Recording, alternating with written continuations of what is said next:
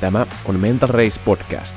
Podcast, jossa puhutaan psyykkisestä suorituskyvystä ja energiasta ja miten tämä kaikki pohjautuu lepoon. Mä oon Heikki Huovinen, tervetuloa mukaan. Tervetuloa mukaan tämän viikon Mental Race podcast-jaksoon. Tällä viikolla mulla vieraana oli Harri Kustafsberg. Harrin kanssa keskusteltiin pelosta ja miten rohkeus liittyy tiiviisti pelkoon. Harri sanoi omassa karhuryhmäkirjassa ää, pelosta ja rohkeudesta näin. Rohkeus punnitaan silloin, kun on vaihtoehtoisia toimintatapoja ja myös mahdollisuus valita toimiako vai olla toimimatta. Jos pelko ei ole läsnä, ei ole myöskään rohkeus. Näistä asioista puhutaan, mitä se pelko oikein on ja mitä tämä rohkeus on ja mitä tämmöinen ihan arkielämän jokapäiväinen rohkeus voisi meille kaikille tarkoittaa. Harri on siis mielen suorituskykyä valmentava, tutkiva ja kehittävä filosofian tohtori, ja hänellä on myös turvallisuusjohtamisen maisterin tutkinto. Lisäksi palkittu tietokirjailija, karhuryhmäkirjoja kirjoittanut, ää, muitakin kirjoja, on, yrityspuhuja. Harri on lisäksi karhuryhmän, tämän poliisin erikoisyksikön entinen operatiivinen johtaja ja kouluttaja. Ei muuta kuin antoisa jaksoa kaikille. Tervehdys hyvät kuulijat ja tervetuloa taas tänne Mental Race podcastin pariin. Tänään mulla on todella mielenkiintoinen vieras, on ottanut tätä paljon, tätä vierailua ja päästään keskustelemaan Harri Gustafsperin kanssa mielenmestaruudesta ja mitä se tarkoittaa ja tullaan sukeltamaan pelon, rohkeuden ja psyykkisen suorituskyvyn maailmaan, että mitä nämä asiat oikein konkreettisesti on ja mitä me voitaisiin tehdä näille asioille. Ja tota, Harri, me voitaisiin aloittaa siitä, että mua kiinnostaa hirveästi, että mikä energisoi ihmisiä ja mitä sä ajattelet, että mikä tänä päivänä antaa sulle energiaa, semmoista elinvoimaa? Joo, kiitos vaan kutsusta tähän. Siis mulla, minua innostaa ja inspiroi ja, ja tavallaan tuo sitä henkistä energiaa edelleen eniten semmoinen, semmoinen kokemus siitä, että mä ymmärrän ehkä jotain asiaa, siis painotan sanalla ehkä ymmärrän jotain asiaa paremmin ja pystyn, pystyn luomaan jonkunnäköisen tämmöisen ymmärryksen mallentamisen kirkkaammin. Et pelkästään se, että mä tajuan, että ahaa, että nyt mä ehkä ymmärrän tätä paremmin, niin pelkästään se antaa mulle täl, tällä hetkellä niin kuin valtavan, valtavan tämmöisiä positiivisia niin kuin kokemuksia ja ajatuksia ja tunteita. Koska mä tiedän, että se, se yleensä johtaa myöskin sitten aina johonkin siihen, mitä mä teen työkseni, missä mä otan ihmisiä ja yritän ratkoa tai olla osana ratkomassa ongelmia tai tuottaa lisäarvoa. Jotenkin, jotenkin se, on, se on tällä hetkellä semmoinen, ja ollut pitkään jo mulla, mulla tavallaan niin kuin asia, mm. mikä inspiroi ja innostaa. Joo, joo, että tässä on tausta, että sä oot ratkaisu ongelmia, hyvin kompleksia ongelmia eri viitekehyksessä siellä karhuryhmässä ja sitten tehnyt tohtorin tutkinnon, niin nämä kaikki niin heijastelee tuota asiaa. Että se jotenkin, sulla on vahva motivaatio todella ymmärtää erilaisia asioita, vaikuttaa siltä. Joo, nykyään on, kyllä. kyllä. Ja on, on mulla ehkä ollut aika pitkään, mutta sanotaanko viimeiset 15 vuotta se on ollut semmoinen hyvinkin elämää johtava ajatus. Ja nuorena, nuorena enemmänkin se oli semmoista koheltamista ja tämmöistä niin kuin to, toisenlaisista kokemuksista ammentaminen, mutta, mutta nykyään, nykyään se, on, se on juuri tätä. Mm, mm. Mistä sä että se kumpuaa? Että mua kiinnostaa tämä, niin kun meillä on, mä ajattelen, että ihmiset on kaikki erilaisia ja kaikilla on semmoinen erilainen viitekehys, minkä kautta he energisoituu, että mikä on heille semmoinen, voisi sanoa intohimo tai heille luontainen, voisi sanoa jopa impulssi, että jos ei he tee, sitten sanotaan, että jos muusikko ei harrasta musiikkia, niin se ei ole se ihminen, mikä se on. Ja, ja tota, mutta mistä sä ajattelet, että se sun osalta kumpuaa tämä valtava ymmärtämisen halu ja ongelmien ratkaisemisen halu? kyllä mä jotenkin, jotenkin, tuota, jotenkin ajattelen, että se on ollut aika semmoinen luontainen osa minun persoonaa jo pitkään, mutta tietenkin sen juuret on siellä, siellä työssä, mitä mä aikaisemmin tein, koska me tehtiin aika paljon kaiken näköisiä juttuja aika pitkään ymmärtämättä, mitä me tehdään. Ja jotenkin se sitten patoutui mm. semmoiseksi semmoiseksi niin kuin tarpeeksi ymmärtää, miksi me tehdään, mitä me tehdään, miksi, miksi ihmiset käyttäytyy, kuten käyttäytyy ja miten ne päätökset syntyy. Ja, ja tota, et, et sinne tuli ehkä joku mm. tuommoinen patouma, jota sitten, sitten tavallaan niin kuin on, on, on halunnut tutkia ja ymmärtää vielä enemmän.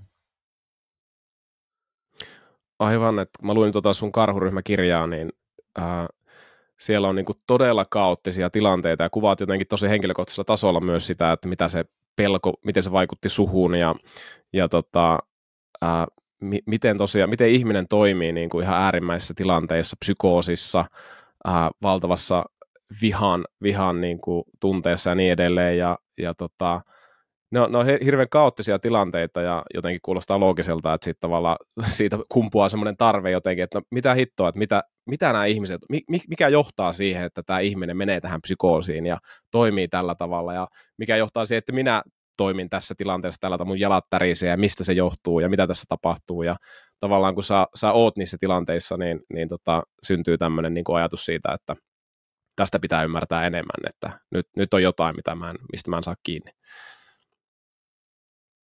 niinhän tämmöiset sotafilosofiatkin, nehän aikaisimmat filosofiat sotataidoista, niin kuin tämä, vaikka tämä Chuchun niin kuin ajatuksia siitä, että, että mistä vaikka sodassa on kysymys, niin kyllähän ne on syntynyt vasta mm. niiden aikojen jälkeen, ne sotaisimmat ajat kun on ohi, niin vasta sen jälkeen on aikaa ajatella, sen jälkeen on vasta kykyä ymmärtää. Joo että monesti, monesti silloin, kun sinä olet siellä niin sanotusta fog of the war, siellä niin sodan sumussa, niin ei, ei, ei siellä ole kykyä, kykyä tavallaan ajatella sen asian ulkopuolelta ollenkaan. Et siellä tekee mitä tekee, niillä resursseilla mitä on.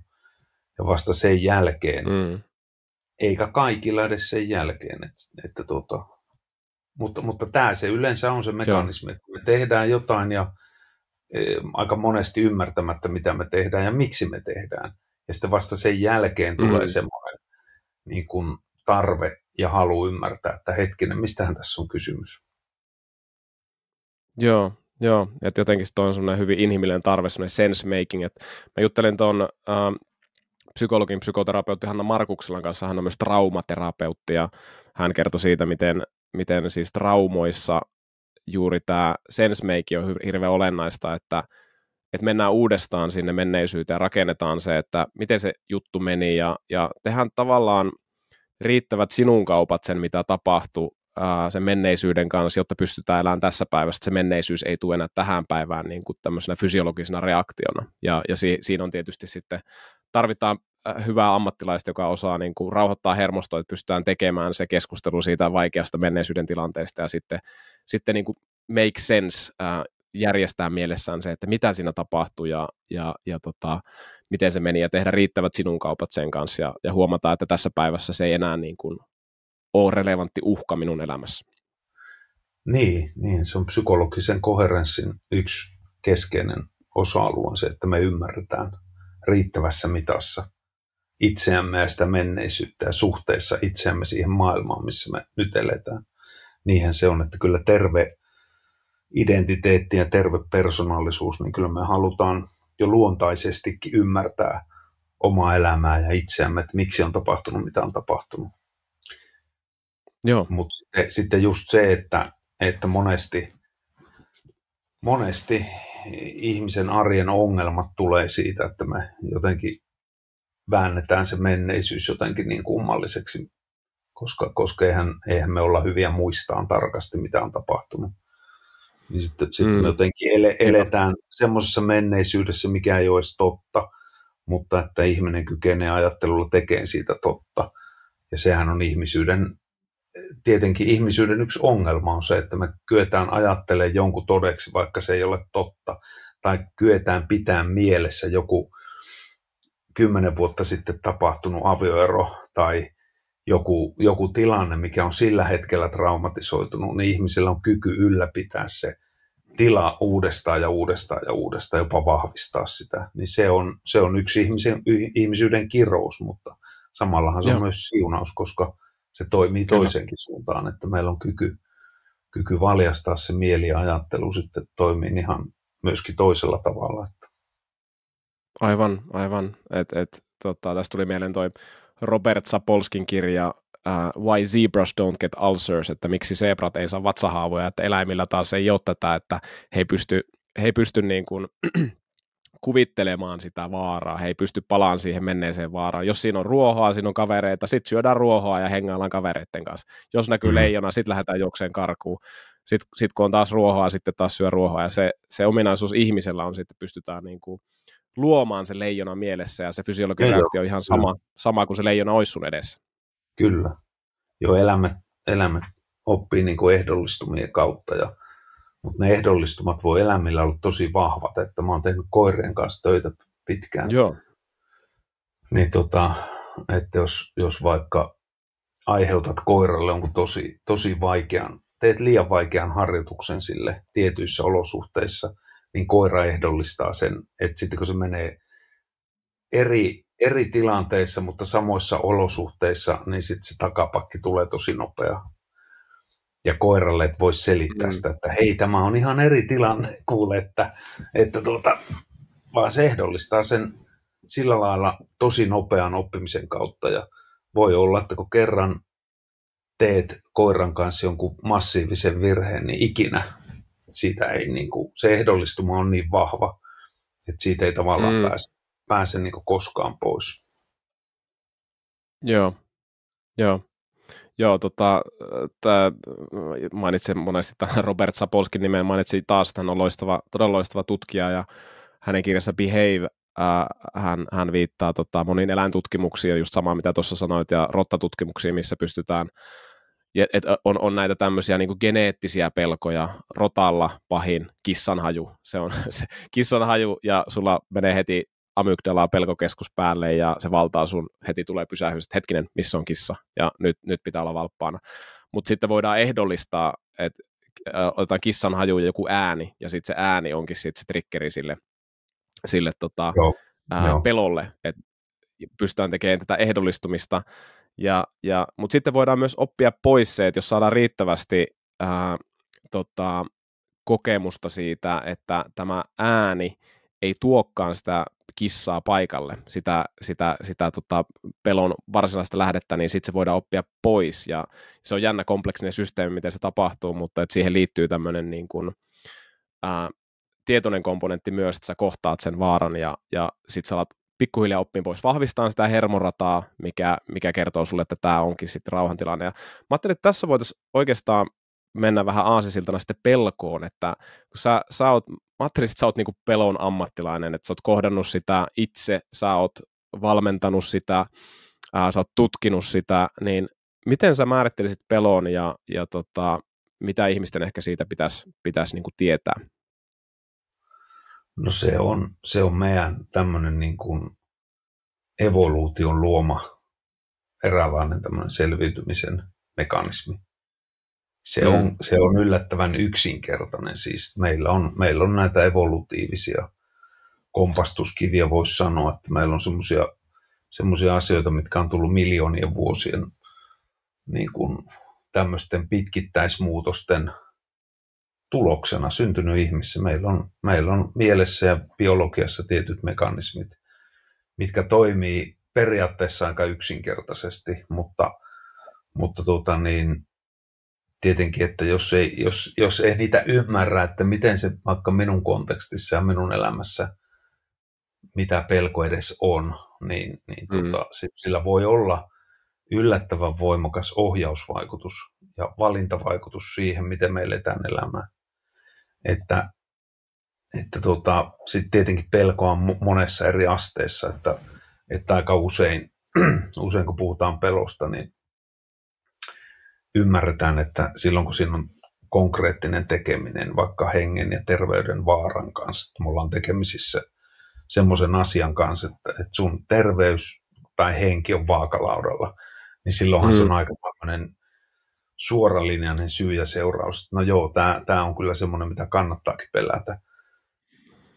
Ja sitten on, sitten on tämmöisiä niin kuin tosi syvällä olevia pelkoja, jotka on voinut syntyä meille lapsuudessa ja nuoruudessa ja joistakin mm. niin kuin, semmoista tapahtumista, mitä me ei edes muistetaan ja sitten ne vaivaa ja piinaa meitä tavallaan, että, että ymmärtämättä edes mistä on kysymys. Tai sitten ihminen ei haluaisi tunnistaa, tunnistaa eikä tunnustaa niitä omia pelkoja. Että, mm. et, mutta mä sanoisin, että yksi, yksi ehkä paras itsetuntemuksen, tai paras, mutta ainakin tosi hyvä tämmöinen itsetuntemuksen lisääminen on se, että tulisi jotenkin tietoisemmaksi niistä omista peloista. Ja ne, ne voi olla tosi, Joo. tosi pieniä, todella pieniä asioita, mitkä heijastelee tämmöisenä niin laukasevina ajatuksina siitä vaikka sulla voi olla, että kuinka paljon tätä sinun niin kuin lähetystä kuunnellaan ja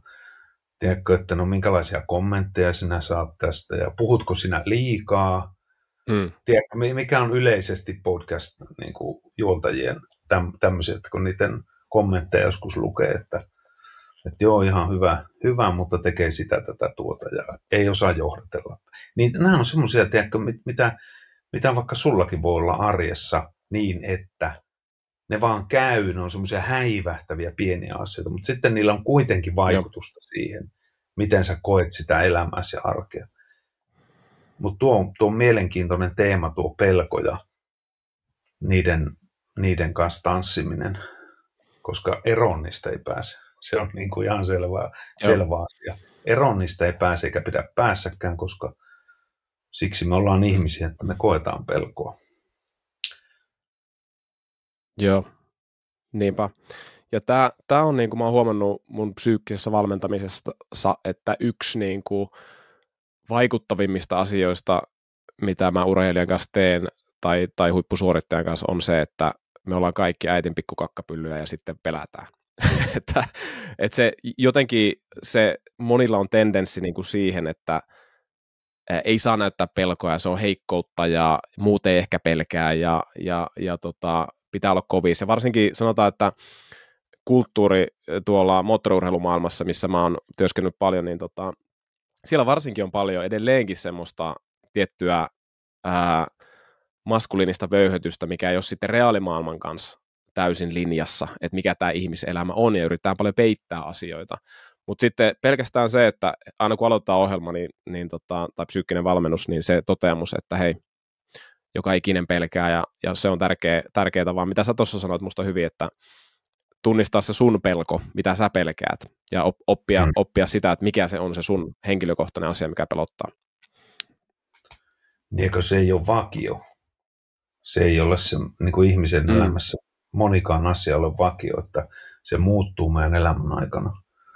Ja, ja se on eri konteksteissa erilainen. Se näyttäytyy, me ollaan erilaisia ihmisiä eri konteksteissa. Se, että jossain kontekstissa saa, tai, tai tilanteessa sä olet peloton ja pystyt toimimaan tosi, tosi niin kuin jännissä ja vaativissa jutuissa, ja sitten toisessa kontekstissa niin ihminen on ihan surkimus sillä, sillä tasolla että ei uskalla mm. tehdä mitään päätöksiä, Niinpä. ei uskalla kantaa mistään vastuuta. Niin tämä on, tämä on tosi mielenkiintoinen asia myös, että onko, onko näin, että, että tota, mutta voi olla, ja mä tunnen ihmisiä, jotka on, jotka on tehnyt paljon töitä omien pelkojen kanssa, jotka on luontaisestikin semmoisia ei niin hirveän emotionaalisesti herkkiä.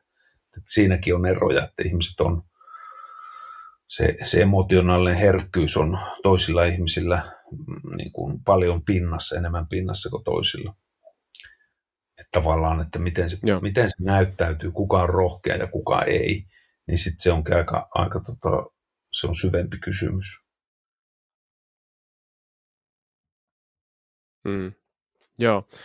Toi, mitä sä ajattelet tuosta rohkeudesta sitten tästä pelosta, että tuossa sun karhuryhmäkirjassa niin niin oli mun mielestä niin kuin todella hyvin ää, tota noin, niin kuvattu tätä, ootas mä etin tämän tosta noin, että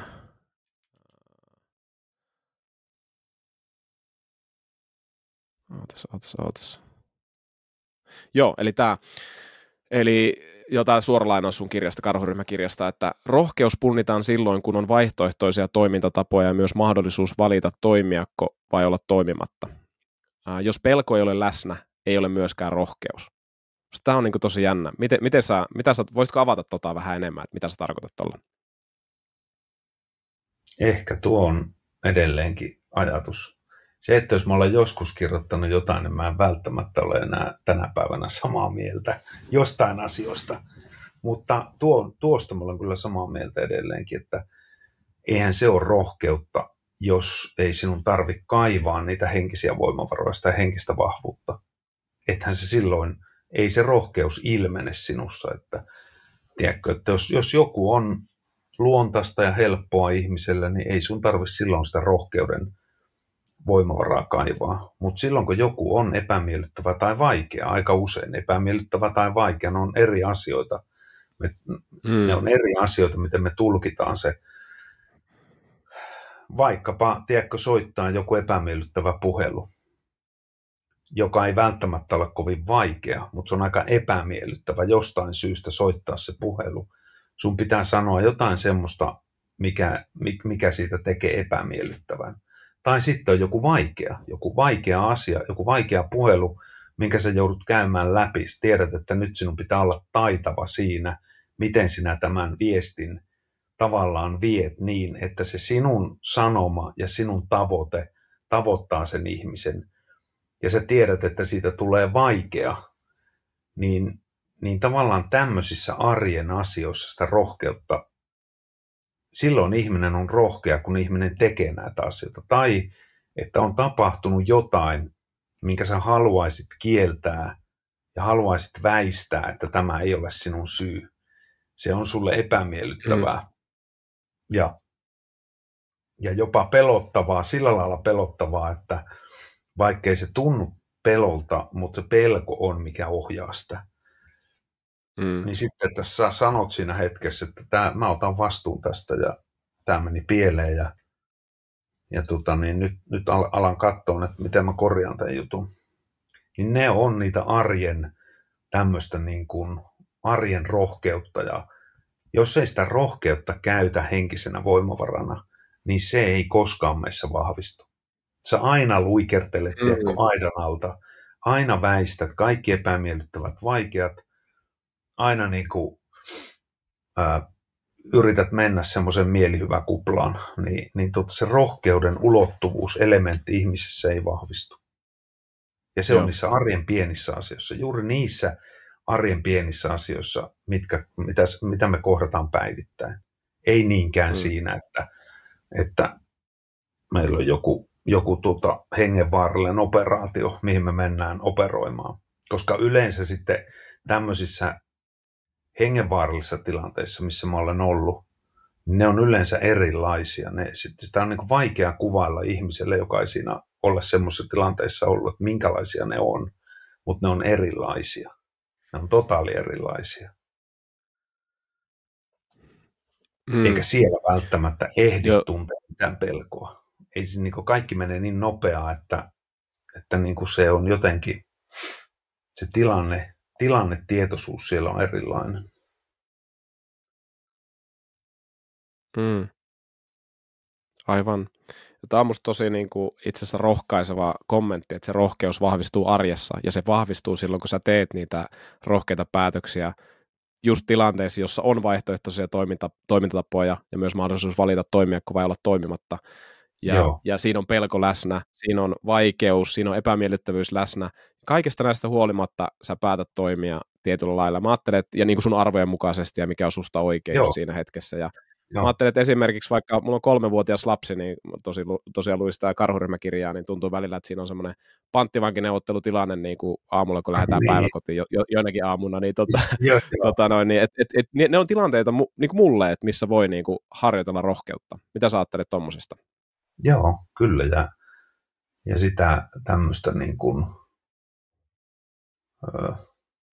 joo, sekä rohkeutta, mutta sitä, että, että sä pysyt kylmän viileänä niissä tilanteissa, koska jos lapselle alkaa näyttää, että nyt isillä on tässä kuule tosi hankalaa, kun sinä olet näin, niin nyt mulla on tosi hankalaa, niin sitten se, se, kun sinun, sinun pitää olla vaikuttaja, niin sinun pitää pystyä näyttämään, että kaikki on helppoa.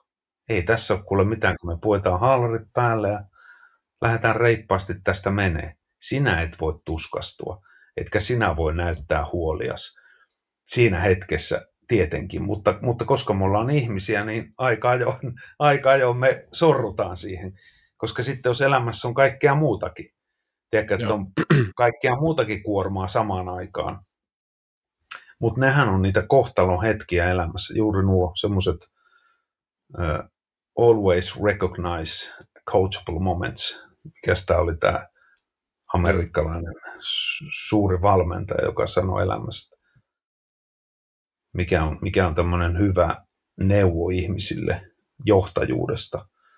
Että tunnistaa mm. ne semmoiset hetket elämässä, mitkä on, voi olla käänteen tekeviä. Ja kasvatuksessa mm. nuo on käänteen tekeviä hetkiä. Silloin kun me ollaan lasten kanssa tekemissä, ne on käänteen tekeviä hetkiä. Sitten ne mm. vaan menee, ne voi Joo. mennä vaan ohi ja sitten yhtäkkiä huomaa, että lapset on aikuisia ja mä oon tässä tuskaillut kymmenen vuotta tästä aamulla kouluun lähtemisestä tai muuta. Joo, joo. Ja tota, henkilökohtaisesti niin tässä on niinku, mulla aika voimakkaat tunnefeedbackit, että jos mä toimin, toimin tässä niinku vaikuttajana ja, ja, ja semmoisena just se, että joka on homma, hommaa hallussa ja se ohjaa sitä tilannetta niinku rauhallisesti, järkevästi, empaattisesti, niin siitä tulee mm. niinku semmoinen aika hyvä tyytyväisyys. Sitten sit päivä lähtee aika hyvin käyntiin siitä ja, ja, ja se va, mä vahvistan itteeni ja sitten taas, niin kuin sä sanoit, niin elämä on semmoista, että ei aina onnistuta. Ja sitten taas kun tulee se hetki, että mä itse taannun kaksivuotiaaksi ja alan kiukuttelee siinä, niin sit sen jälkeen taas miettii, että siinä on semmoinen syyllisyys. Ja, ja, tota, ja mä ajattelen, että nämä on, on niin kuin, jotkut tunteet on, mä ajattelen, että vähän parempia kuin toiset tai enemmän informatiivisempia kuin toiset. Ja nämä, nämä on mulle niin kuin tosi voimakkaasti informoimia. Tulee semmoinen voimakas tyytyväisyys, mikä on mulle tosi semmoinen tavoiteltava tunne. Ja, ja sitten toinen, toinen, se vastakohta sille on se, siinä on pettymystä ja siinä on semmoinen tietty syyllisyys ja, ja, häpeä. ja mä, häpeä, joo, mä ammuin ohi maalista ja se on siinä kohtaa mun mielestä niin sanottu positiivinen negatiivinen tunne, ainakin mä ajattelen silleen.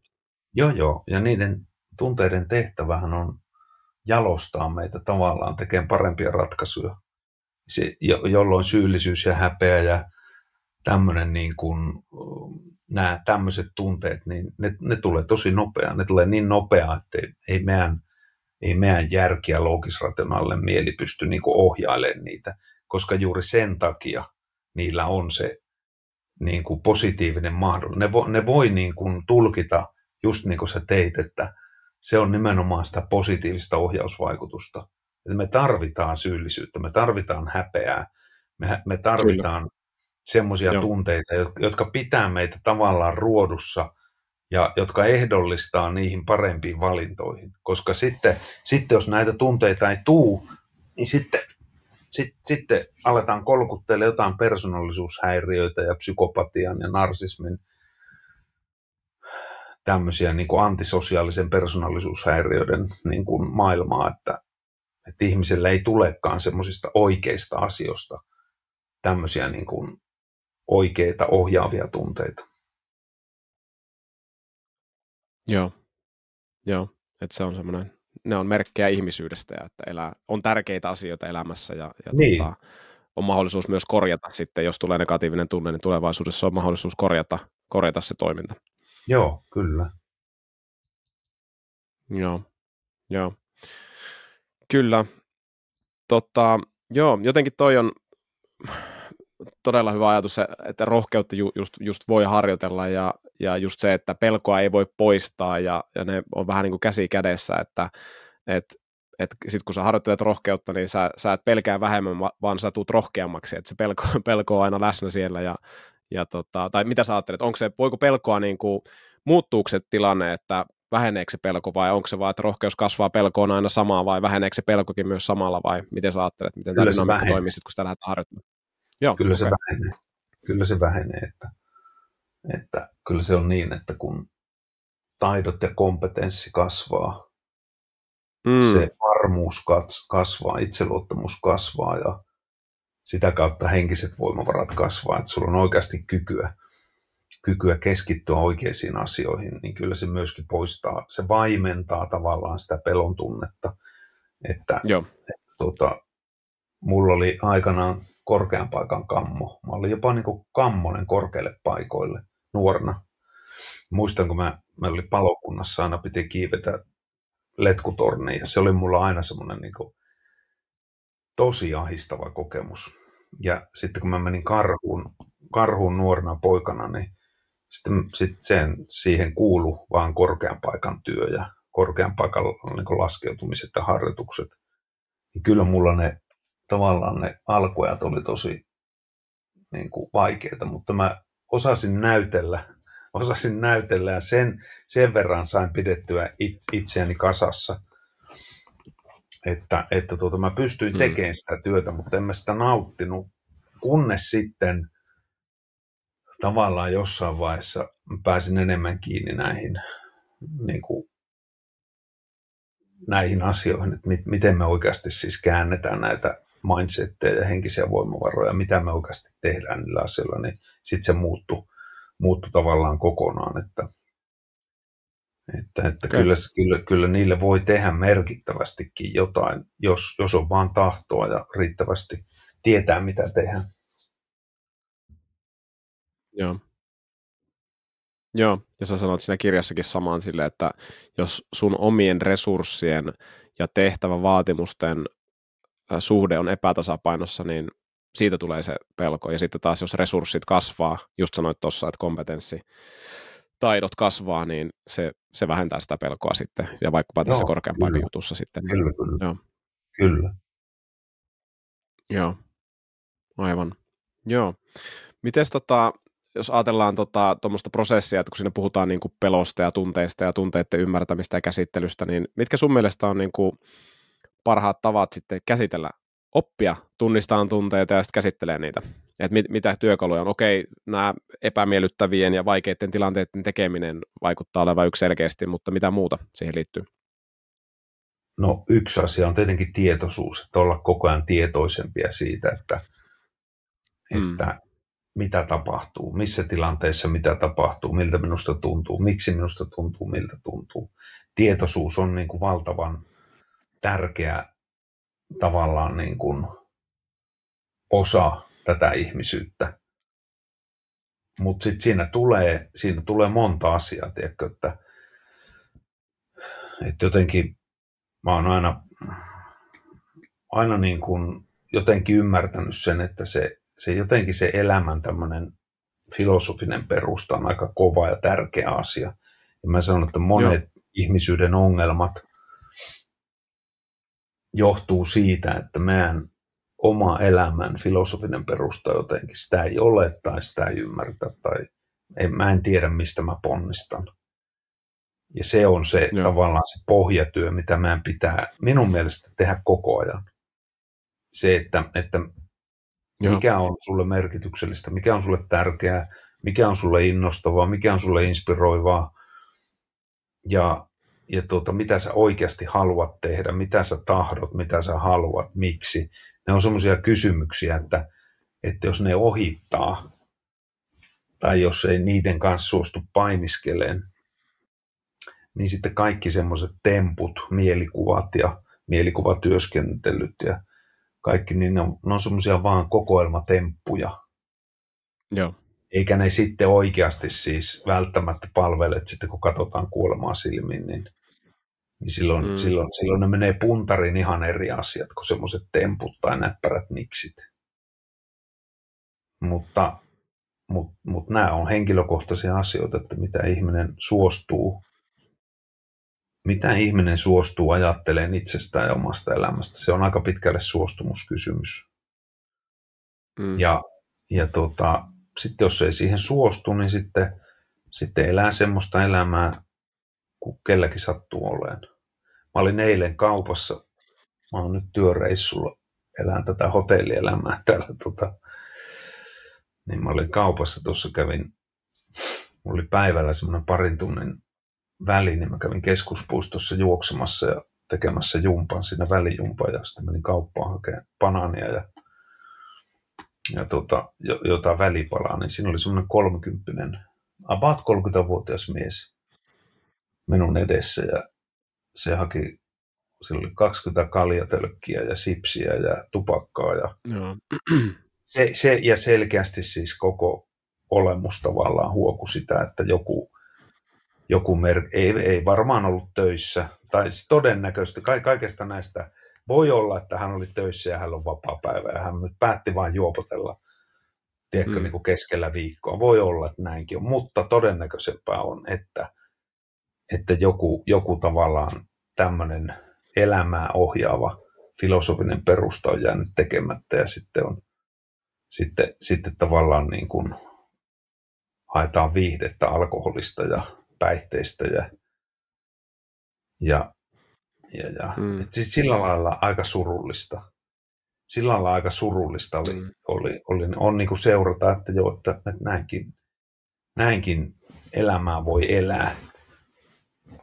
Mm. Ja voihan niin elää, ja moni elää niin, mutta, mutta toisaalta se on surullista. Minun mielestä se on vähän niin kuin ehkä jopa elämän tuhlaamista, tai että sä et oikein kunnioita sitä semmoista sitä elämää, mikä meillä kaikilla nyt tällä hetkellä on. Miten me sitä eletään. Joo. Joo, joo. Ja ihminen tarvitsee yhteyden johonkin, ja jos ihminen ei ole löytänyt, löytänyt sitä yhteyttä muualta, niin sitten se sipsit ja kalja on aika helppo, nopea tapa löytää joku yhteys johonkin, mutta sitten ei niin, saada se hetkinen mielihyvän tunne. Mm. Saada se hetkinen mielihyvän tunne. Mutta, mutta tota, joo, ja merkityksellisyys ja se tietty merkityksellisyys ja yhteys ja, ja sitten se tietty kompetenssi, niin kyllä ne on, on ihmistä motivoivia tekijöitä. Ja se, että mistä me saadaan, mikä motivoi, mikä aktivoi sinun palkkiojärjestelmän. Mul, minun palkkiojärjestelmän aktivoi se, että, että, että mä koen ymmärtämisen ja oppimisen hetkiä se on suurin palkkiojärjestelmän aktivaatio mulla niin työssä tällä hetkellä. Mutta se, että tämä on mielenkiintoinen asia, että me ihmistähän voidaan loputtomasti hioa tätä palkkiojärjestelmää. Mistä, mistä me saadaan se mielihyvä hormonien aalto? Mistä tulee semmoinen tunne, että tiedätkö, nyt meni hyvin ja mä koen semmoista niin kuin, hyvän olon tunnetta tekemällä jotain tai ymmärtämällä jotain tai saavuttamalla mm. jonkun tilan tai saavuttamalla Joo. jonkun tavoitteen. Että jos sä mietit vaikka elämässä aikana, tiedätkö, niin kun laitetaan 20 vuotta taaksepäin, niin aika moni asia varmaan sinun elämässä on muuttunut, että, että 20 vuotta sitten sä teit jotakin ja sait siitä tämmöisen niin kuin hyvän olon kokemuksen. 15 vuotta sitten mm. se oli todennäköisesti joku muu, 10 vuotta sitten joku muu, nykyään se on joku muu, eikö vaan? Joo. Sam- samoin mulla, että, että mä aikanaan, aikanaan tuota, kun, kun pääsin, aloin harrastaa vaikka kamppaillajeja, niin se oli mulle semmoinen ylivoimaisesti motivoivin asia elämässä, mitä mä ikinä pystyn tekemään, on treenata kamppaillajeja ja treenata itsensä niin lyödä mahdollisimman kovaa, potkia mahdollisimman kovaa ja olla hyvä. Ja sitten se siirtyi sinne erikoisyksikkö. Että sitten kun mä pääsin siihen kiinni, niin sit se oli niin, niin palkitsevaa, niin kiehtovaa, niin intohimoista, että se siinä jopa kuplautui, koska se oli, se oli monella tapaa niin rikasta ja palkitsevaa elämää. Samoin mulla on ollut musiikki, että mä oon välillä tehnyt musiikkia aktiivisemmin, piirtänyt – tehnyt vähän kuvataidetta ja, ja tota, että ne on, ne, ne on aina eri, vähän eri asioita, mitkä aktivoi sitä palkkiojärjestelmää, mikä motivoi ihmistä mm. tekemään jotain. Ja, ja tota, nykyään ne on eri asioita vielä. Joo. Sulla on aika laaja spektri niin ilmaista tota, omaa sisäistä ää, yhteyttä merkitykseen. Aika, aika jännä. Niin kuin taiteista kamppailulajeihin ja, ja tutkimiseen. Joo, ja mä uskon, että me ollaan kaikki tosi moniulotteisia ihmiset. Ihmiset on tosi, tosi mm. moniulotteisia, ja, ja meidän pitäisi ehkä hahmottaa itseämme moniulotteisemmin tai yrittää ilmaista itseämme moniulotteisemmin, kokeilla erilaisia asioita. Mm. Ominaistahan on se, että ihmiselle annetaan joku leima. Tiedätkö, että Heikki tunnetaan siitä ja Heikki on sitä. Tai että, Joo. että mulla on, mulla on tämä leima, että karhuryhmän ex-operatiivinen johtaja. Et, tiedätkö, että niin kuin, vaikka mä ajattelen, että mä oon tehnyt tutkijanakin ihan siis ihan hyviä juttuja. Mä oon kohtuullisen hyvin onnistunut yrittäjänä. Mä omistan montaa yritystä ja, ja, ja tuota, niin, silleen niin liike-elämässä mielestäni pärjännyt ihan kohtuullisen hyvin ja pärjään ihan ok. Tai sitten kirjailijana tai puhujana tai muuta. Sitten mä oon aina, aina se niin kuin mediassa, aina se karhun eksoperatiivinen johtaja. Ja, ja se on jotain semmoista, mitä ei, ei me itse voida sitä päättää. Mut, mutta se antaa Joo. tavallaan se on hyvin inhimillistä, että ihmisen, ihminen halutaan lokeroida yhteen lokeroon, että sä olet sitä ja, ja tämä on se sinun juttu. Sinä olet vaan tätä ja tästä sinut tunnistetaan. Mutta kun ihminenhän on tosi moniulotteinen ja, ja meidän pitäisi, pitäisi tavallaan niin kuin katsoa niitä kapasiteetin rajoja mon, monessa muodossa. Joo, Joo, mä oon kyllä valmennuksessa huomannut tuon ihan saman ja, ja, ja tota, mullakin on tää kyllä Sebastian Vetteli entinen valmentaja tulee, tulee niin kuin aika usein ja, ja sitten jossain vaiheessa mä huomasin, että mä vähän liikaa elin mun elämää niin kuin sen identiteetin kautta ja huomasin, että tämä on niin kuin maailman väsynein tarina, että Heikki Huovinen on tämä Sebastian Vettelin entinen valmentaja. Joo, Se jotenkin, jotenkin tuli kohdalle, että hei, eihän tämä voi olla näin, että, että nyt, nyt, nyt miehellä pitäisi löytyä jotain tulevaisuudestakin. Niin me, me itsehän se, se että, että kun media antaa sulle tietyn roolin ja sinusta kirjoitellaan tietyssä roolissa, niin tavallaan, että se on meidän oma työ sitten, että mennäänkö me siihen identiteettiin ja määritelläänkö me omaa identiteettiä vaan, että sinä olet ex-valmentaja. Sinä olet formulamaailmoista tunnettu ex-valmentaja niin tota, mutta siihen helposti menee, eikö vaan? Siihen helposti menee ja varsinkin, varsinkin jos tuota, sitten on, on jonkunnäköinen hypetys päällä ja siitä seuraa jotakin ja sä pääset seuraaviin juttuun sen identiteetin tarinan kautta, niin sitten monesti itsekin voi ehkä liian naulintua sille, että, että jaa, että nythän minä olen tämmöinen ex-valmentaja, että, että tämähän on itse asiassa ihan kiva. Mm. Siitä voi saada jonkunlaisia ulkoisia selän taputuksia, joo, että, joo, että, joo. Joka, joka, joka on niin kuin hetken hurmio, mutta, mutta niin. hirveän niin kuin tyhjentävä ja kuitenkin sille energiaa syövä lopulta. Mun kokemus ainakin oli tämmöinen. Ja sitten taas se on energisoiva just nämä, mistä me aiemmin puhuttiin, että mä teen tässä hetkessä sen oikean valinnan, mikä joskus on se vaikeampi, vaikka se kolmevuotiaan päiväkotiin vieminen tai, tai joku pieni rohkeus niin kuin arjessa, kun tulee tilanne, jos joku vaikka tarvii mun apua ja mä pystyn antamaan sen avun ja siinä voi olla jotain sosiaalista kömpelyyttä siinä tilanteessa tai että mä joudun pistämään itteeni vähän likoon ja, ja, ja muuta, mutta se on vaan jotenkin niin energisoivaa, kun tekee oikein ainakin omassa niin. elämässä. Hmm. Oikean, hyvän tekeminen, oikean tekeminen on se, se, mikä aktivoi sitä palkkiojärjestelmää ja siitä tulee. Se on sitä sisäistä motivaatiota, sisäistä polttoainetta. Mm. Mutta, Kyllä. mutta nämä pitää tehdä vapaaehtoisesti. Kaikki Joo. nämä käännökset pitää tehdä, valinnat pitää tehdä vapaaehtoisesti pitää vapaaehtoisesti kääntyä sitä kohti, mikä on vaikea ja epämiellyttävää. Pitää vapaaehtoisesti suostua tekemään hyvää muille, saamatta itse siitä mitään. Pitää vapaaehtoisesti tehdä asioita, koska jos ei, jos ei se ole vapaaehtoista, niin sitten me ollaan Joo. vähän jonkun ympäristön trikkereiden armolla, että aa, nyt mulla tuli tilaisuus tehdä tätä, ehkä teen, ehkä en. tiedätkö? Ja se vapaaehtoisuus, se, että on tietoisesti tekee päätöksen tehdä hyvää tai kääntyä jotain vaikeaa asiaa päin ja käydä se läpi, vaikka ei jaksaisi, ei huvittaisi, niin, niin se, on, mm. se on se, mikä, mikä tavallaan niin kasvattaa meitä ihmisenä.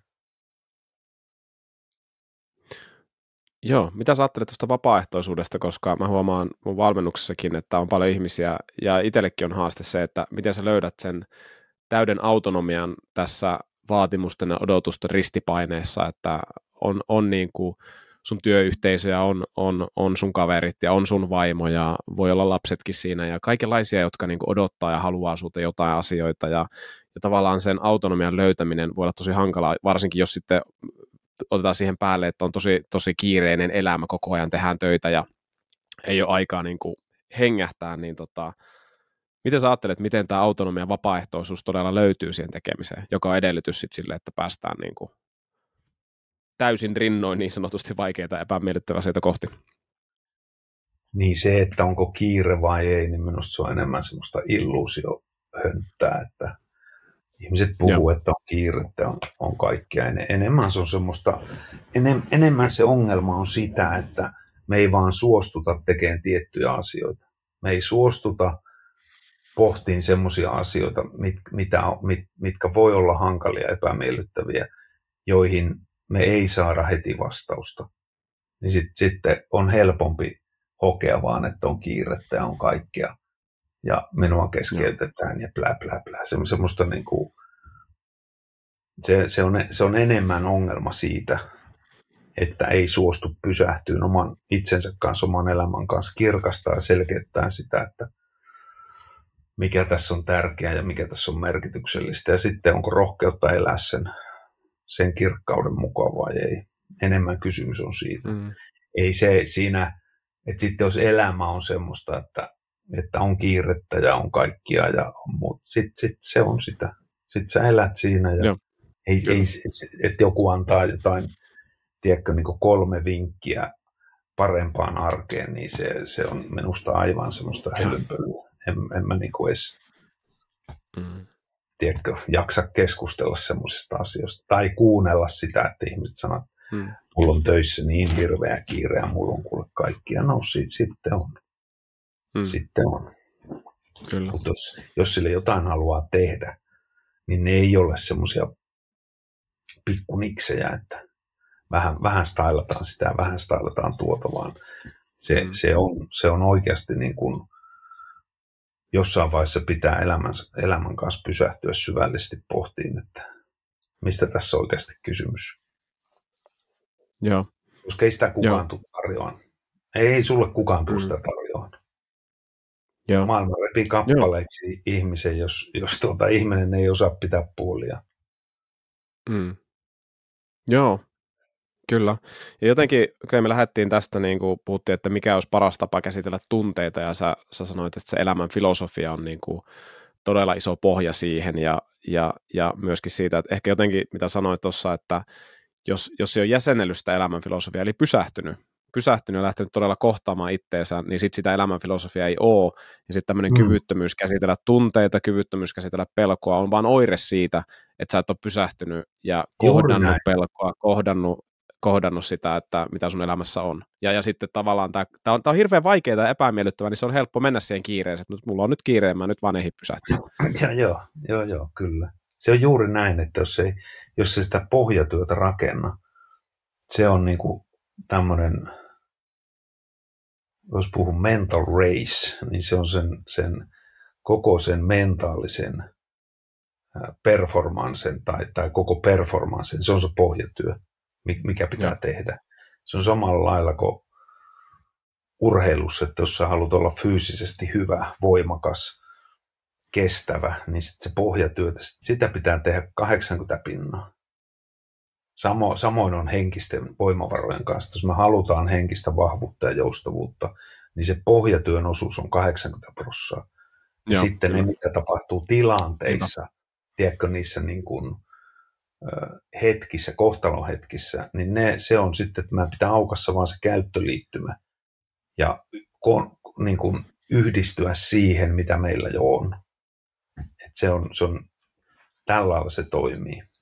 Ja siihen, siihen Joo. niihin hetkiin me tarvitaan, me tarvitaan sitä fysiologiaa, me tarvitaan autonomisen hermoston aktivaatiota, me tarvitaan tietoisuuden ja ajattelun ja mielikuvien ja tunteiden tämmöistä niin kuin miksaamista siihen hetkeen tai valmistautumista johonkin hetkeen tai, tai se, että kun se hetki on ohi, niin mitä me käsitellään, mutta se pohjatyö on siellä semmoinen, mit, mitä pitää rakentaa koko ajan ja selkeyttää. Joo, elämän mittainen matka siinä, niin kuin Hintsaaki puhuu varsinkin tuossa viimeisessä kirjassaan tämä tästä elämästä, että ja hän puhuu tästä Koreen käsitteestä, identiteettimerkitys ja kontrolli ja miten se on niin kuin, tarvii määräaikaishuoltoa niin kuin kaikki asiat tässä maailmassa, mm. että se pitää aina, aina aika ajoin tarkistaa, niin kuin säkin sanoit, että elämän mittaan muuttuu ne asiat, että mitkä energisoi sua ja, ja motivoi sua ja saa sen palkkiojärjestelmän aktivoitumaan. Joo, se oli koskettava se, se viimeinen kirja tavallaan siinä mielessä, kun tiesi, Kyllä vaikka kaikkihan me ollaan kuolevia ihmisiä, ei sinä, sinänsä, että niin sinä ja minäkin me ollaan kuolevia ihmisiä, mutta, mutta se silloin kun se on konkreettista me tiedetään, että nyt meillä ehkä on vaan tämä aikaikkuna, ja mä tässä aikaikkunassa yritän tehdä jotain, niin silloin se on sitä, se on tavallaan sitä, että, että siinä paljastuu, siinä paljastuu se ihmisen elämän filosofia, siinä paljastuu se ihmisyys. Kyllä. Silloin kun, Kyllä. kun tota, me ollaan niin sanotussa niin niin kuin sen kuoleman kanssa tekemisissä ja se on läsnä. Hmm. Joo. Elämän mittainen elämä tai kuoleman mittainen elämä. Niin, niin hmm. tota, miten päin sen kääntää. Joo. Että kaikki kohtaa sen kärsimyksen ja kaikki kohtaa kuoleman ja, ja siihenkin Joo. jossain määrin viimeistään jossain tulee varautua. Vi, mm. viimeistään mm. jossain vaiheessa. Ja se, että miten varautuu. Multa on monesti kysytty, että no, että kuulepa, kun sinä olet tuommoinen henkisistä asioista puhut, niin tuota, miten semmoiseen voi varautua, että sä vaikka menetät oman lapsen? Mä sitä, et mitenkään. Mm. Et kerto kaikkiaan mitenkään. Eikö vaan? On olemassa asioita, että mm. se ei ole vaan ihmisen, se ei ole meidän osa. Meidän osa on sitten vaan elää sen tietyn kärsimyksen ja kivun kanssa ja, ja, opet, ja, ja tavallaan niin kuin hyväksyä se, että surun ja kivun ja kärsimyksen kanssa tulee elää. Se on osa ihmisen elämää. Ne ei katoa ihmisyydestä mm. eikä meidän elämästä. Mutta sitten mm. se elämä on jatkuvaa työtä, se on jatkuvaa opiskelua, se on jatkuvaa oppimista, se on sen rohkeuden ja kärsivällisyyden, tiedätkö, semmoista vuoropuhelua. Ja, ja tietenkin niin, että, että sitten jos, jos tuota, en mä sitä tarkoita, että elämä on pelkkää kärsimystä ja pelkkää kipua, kyllä elämä pitää olla iloakin ja, ja mm. kaikkia, kaikkia niin kuin viihdettä ja kaikkia mukavaa, kyllä sekin kuuluu elämään, mutta jos ajattelee niin, että elämään ei kuulu kipu eikä kärsimys tai tuska, niin niin tota, se ei pidä paikkansa, koska ihmiselämään kuuluu se. Hmm. Sä jotenkin kuvaat tässä tosi laajasti hyvää elämää mun mielestä, ja mä äh, summaisin sen kahteen sanaan, voit sanoa, oletko eri vai samaa mieltä, että hyvä elämä on aitoa ja rehellistä.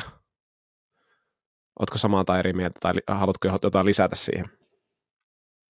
Se on aitoa ja rehellistä. Hyvä elämä on aitoa ja rehellistä, kunhan vaan ymmärtää, mikä on aitoa. Ja kunhan uskaltaa olla rehellinen. Kunhan on tarpeeksi älyä olla rehellinen. Sekin on tietyllä lailla, se on, tiedätkö, niin kuin älykkyyslaji olla rehellinen. Minun mielestä, että silloin älykkyydellä on, sydämen sivistyksellä on tekemistä siihen, että mikä on rehellistä. Katot, mitä Venäjä tekee nyt tällä hetkellä tiedätkö, että se koko, koko tämä ää, valtion koneisto, mikä siellä, vaikka mitä ne nyt puhuu Suomesta ihan viime päivinä, niin, niin tota, ihmiset voi olla äärettömän epärehellisiä, ne voi olla äärettömän eettisesti ja moraalisesti niin kuin julmia ja surkeita sen, sen tuota rehellisyyden kanssa. Koska privilege of human being is that we can make our thoughts real. Me voidaan tehdä ajattelusta mm. totta ja me voidaan väittää, että Suomi on, Suomi on se, joka nyt, nyt niin kuin haurastuttaa Venäjän suhteita ja samalla aikaan niin kuin väitetään vaan. Mm. Ja sitten ihmiset mene, voi mennä sekaisin siitä, että no, että mikä on totuus tai mikä on etiikka. Niin sen, sen takiahan meillä on ö, paljon tämmöisiä, niin kuin, miksi, miksi on polarisaatiota ja miksi on niin kuin ihmisten välisiä konflikteja ja ongelmia, kun on periaatteessa monta totuutta ja ihmiset on rehellisiä mm. omalle totuudelleen ja ja. ne on absoluuttisesti aitoja ja ne on sitä mieltä, että tekemällä näin, niin tämä on niin iso, että, että mä saan tavallaan vaikka istua keskellä katua ja mä, mä saan häiritä ihmisiä sen takia, koska tämä minun ajatus siitä, että mä haluan pelastaa maapallon, on jotain niin suurempaa, että ihmiset voi saa myöhästyä töistä ja, ja te, tiedätkö, että niin kuin, että se on niille, ihmiset on aitoja, ne on rehellisiä sille aatteelle, missä ne elää. Mutta sitten mm. samaan aikaan Joo. minun mielestä se ei, ole, se ei ole se syy, miksi ihminen saa tehdä mitä te, tekee. Sitten sit siihen tulee se sydämen sivistys ja semmoinen niin tietty älykkyys, että se on vaan ihmisen tehtävä kasvaa aikuiseksi, Joo. eikä elää liian naivissa Joo. tämmöisessä aitouden ja rehellisyyden maailmassa. Mm, kyllä. Ja, mä ajattelen, että okei, okay, urheilumaailmassa niin rehellisyys ei ole pelkästään hyve, vaan se on välttämättömyys ja rehellisyys suhteessa reaalimaailmaan. Ja koska se suoritus paljastaa sen, että ootko sä ollut rehellinen suhteessa reaalimaailmaan. Jos et sä e-, et ole ollut, niin se suoritus ei ole siellä. Ja, ja jos oot ollut ja sä oot tehnyt rehellisesti, mikä on just tätä vaikeaa ja epämiellyttävää, mitä sä sanoit. Ja nämä vaikeat mm. epämiellyttävät asiat paljastaa sen, että onko sun rehellisyys, pseudorehellisyyttä, uskomusta sun ajatuksiin, vai onko se rehellisyys niin kuin, äh, kiinnittynyt tähän reaalimaailmaan, johon yksittäinen ihminen ei pysty vaikuttamaan, että mikä on vaikkapa painovoima tai mikä on aika ja mikä on suhteellisuusteoria, niin yksittäinen joo, ihminen joo. ei voi siihen joo. vaikuttaa. Ja sitten urheilu on mun mielestä siinä mielessä niin kuin, tavallaan todella kaunis viitekehys, koska se paljastaa sen se on kaunis ja se on helppo viitekehys, koska siinä on olemassa säännöt, siinä on olemassa tietty Joo. konteksti, se on hyvin rajattu se hetki, kun sinä näytät sitä performanssia. Mut, mutta elämään siirrettynä, niin se on, hie, se on hirveän paljon hankalampi, kun on eri, eri etujärjestöjä ja erilaisia, erilaisia aatteita ja, ja tavallaan niin kuin uskontoja, jotka sekoittaa ihmisten eräällä lailla sekoittaa sitä filosofista pohjaa, mikä elämässä on tärkeää, mikä on eettistä. Eettistä on se, että se mitä sä teet on oikein ja se tuottaa hyvää ympäristölle ja se tuottaa harmoniaa tavallaan ympäristölle. Se on eettistä ja se on oikeaa, mutta sitten, mut sitten tässäkin tapauksessa, tiedätkö, niin kun, ää, jos tarkastelee ihmisen käyttäytymistä, miksi sotia syntyy, miksi, miksi, miksi vaikka rikolliset, jotka syyllistyy tämmöisiin massamurhiin, miksi ne tekee mitä tekee. Kyllä siellä on joku aate takana, jossa ihminen on Joo. aito ja rehellinen, koska muuten se ei pystyisi tekemään niitä kauheuksiaan. Et siellä on joku semmoinen ö, ajatus takana siitä, että se mitä mä teen, niin kuitenkin on oikein, huolimatta siitä, mitä niille ihmisille siinä käy tai luonnolle tai eläimille. Et mm. siinä, mielessä, siinä mielessä urheilumaailma on mahtava konteksti niin kuin hahmotella tätä ihmisen suorituskykyä ja henkistä suorituskykyä. Ja sen takia, sen takia tavallaan miksi urheilua on, sen takia, että ihmiset näkee turvallisessa, niin sanotussa turvallisessa ympäristössä, mihin ihminen pystyy. Ihminen näkee flow-tilassa toisen, tai, tai joukkueen flow-tilassa, miten vaikka Latvian pelissä, tiedätkö, niin kuin, mikä se tunnelma Tampereella oli, se oli ihan käsittämätöntä. Ja se on sitä, Mm. mikä saa ihmiset tunteen olevansa osa jotain. Mutta, mutta tota, tämä on tosi mielenkiintoista pohdintaa. Ja mä sanoisin, että koskaan mä en ajassa niin kuin aikaisemmassa, niin kuin minun, elämä, minun elämän aikana, niin tämmöiset pohdinnat ei ole koskaan ollut tärkeämpiä. Me ollaan, me ollaan sillä lailla aika isojen asioiden äärellä tässä, jos miettii Suomea ja maailmaa ja mitä nyt maailmalla tapahtuu, niin me ollaan tosi isojen asioiden äärellä ja, ja tämmöiset pohdinnat, mitkä liittyy ihmisyyteen ja etiikkaan ja moraaliin ja, ja oikein tekemiseen ja hyvän tekemiseen, nämä, nämä, on, nämä on kovia juttuja. Nämä on kovia juttuja. Mm. Joo, joo. Ja tota, jotenkin tuossa sanoit, että niin kuin yksittäinen ihminen pystyy niin kuin omalta osaltaan niin kuin tulemaan paremmaksi, tulee rohkeammaksi ja ehkä sitä kautta sitten vaikuttaa myös näihin maailman isoihin asioihin, mitä tässä on, ja järjestelmällä omaa elämän filosofiaansa parempaan kuntoon, niin tota, pystyy olemaan osa niin kuin parempaa huomista sitä kautta. Että tavallaan niin kuin voisi ajatella, että onko se tosi itsekästä, jos sä otat omaa aikaa ja mietit sitä omaa elämän filosofiaa, sä otat vaikka valmennusta siihen, että onko se tosi itsekästä, mutta ehkäpä se on myös niin kuin se tarpeellinen asia ensin, että sä voit myös todella antaa sitten sitä, mitä sulla on parhaimmillaan annettavaa, vai mitä sä ajattelet? Niin, joo joo, kyllä, kyllä. Niin ja se, että, että kyllä ihmisen pitää olla itsekäskin. Joo. Jos, jos ihminen ei ole tietyssä asiassa itsekäs, niin niin maailma repi kappaleiksi. Ja sitten maailma voi repiä kappaleiksi ja sitten, että mitä hyötyä sinusta on. Mä ajattelen niin, että jokaisella ihmisellä on joku rooli ja paikkansa tässä niin kuin maailmankaikkeudessa, mutta se meidän pitää itse löytää. Että ei, ei, ei kannata ajatella niin, että mulla ei ole mitään merkitystä ja mä en voi tehdä millekään mitään ja se, että mitä mä teen tai jätän tekemättä, sillä ei ole mitään merkitystä. Ei sillä on merkitystä. Mm. Me ei tiedetä, mitä merkitystä sillä on. Mutta sen takia kannattaa tehdä parhaansa. Kannattaa yrittää parhaansa. Ja se, että, että kasvaa ihmisenä henkisesti, ja, niin se edellyttää tietenkin sitä, että tiettyä itsenäisyyttä ja tiettyä pohdintaa, mutta sitä, että mitä mä konkreettisesti teen ja kuka hyötyy mm. siitä, mitä mä teen kuka tästä hyötyy tästä, mikä on mulle intohimoista ja inspiroivaa ja välillä haastavaa. Kuka tästä hyötyy? Ja miten kukaan mm. tästä hyötyy? Miten mä kasvatan lapset? Mitä mä jätän jälkeeni? Tiedätkö, että, että kun aika jättää, niin mitä mä oon tässä jättänyt jälkeeni? Mm. Kyllä.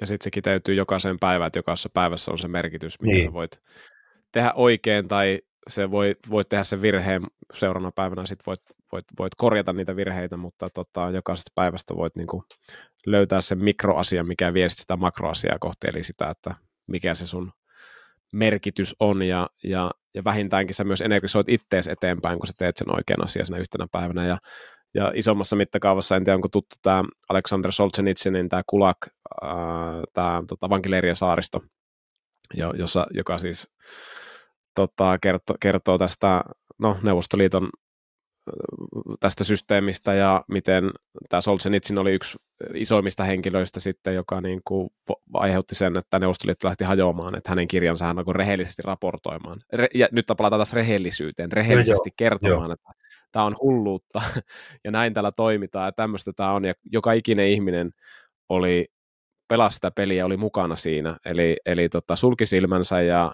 ja meni mukavuuksien kautta, ja totta kai siinä mukavuuksiin liittyy myös se, että jos et sä mene, mene tota, niin sen mukavuuden kautta, niin kuolema on myös niin kuin hyvin lähellä siinä, tai vähintään sukulaisten kuolema, niin, tota, niin. se voi ymmärtää, että aika vaikea olla rehellinen, mutta sitten tämä yksi mies oli, ja, ja tota, selvisi hengissä ja julkaisi kirjan, ja se oli yksi iso tekijä, mikä sitten paljasti sen, paljasti sen korttitalon, mikä oli rakennettu valheen varaan, ja sitten se romahti.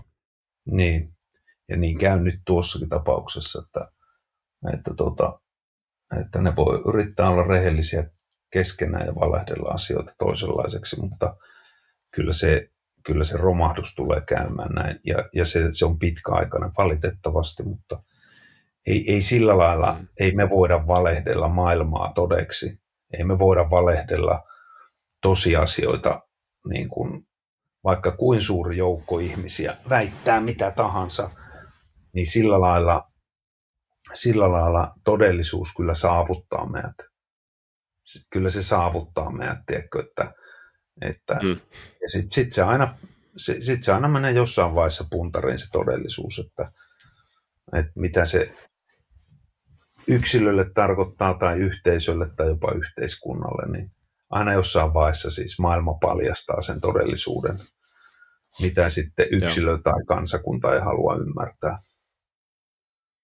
Mm. Kun venäjän kielessä monta sanaa valehtelulle esimerkiksi, että siellä on erilaisia valheita. Ja mitä sä ajattelet, jos yksilötasolla ajatellaan, että että okei, maailma paljastaa sen valheen, niin onko olemassa semmoisia niin valkoisia valheita? Voit sä oikeasti niin kuin selvitä valheesta ja, ja, ja pitää niin kuin vahvan elämän filosofian ja, ja harrastaa samalla niin kuin jonkunlaisia valkoisia valheita? No, mehän valehdellaan koko ajan. Mehän mm. valehdellaan ihan koko ajan itsellemmekin. Ihminen valehtelee koko ajan. Ja, ja tota, mutta se tavallaan, että mikä se, mikä se valheen taso on, mitä merkitystä sillä on. Mm. Eikö vaan, niin totta kai se ratkaisee sen, että, että miten se itsessään se, miten sinä suhtaudut valheeseen, niin mi- mihin se, mikä vaikutus sillä on. Mutta voi olla, että ihminen voi hyvin pitkälle selvitä valehtelemalla hyvinkin ra- radikaalia asioita. Hyvinkin pitkälle. Mutta jossain vaiheessa se, se seinä tulee vastaan. Jossain vaiheessa se karmavelka tulee maksuun. Kyllä mä uskon näin. Ja, ja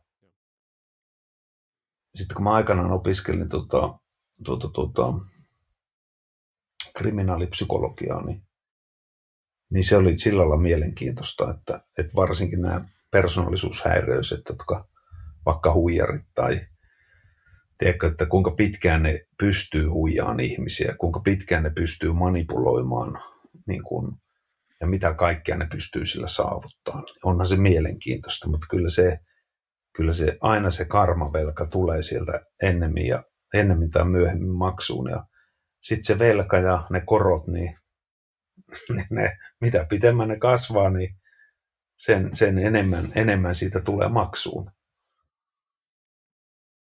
Mm. Joo.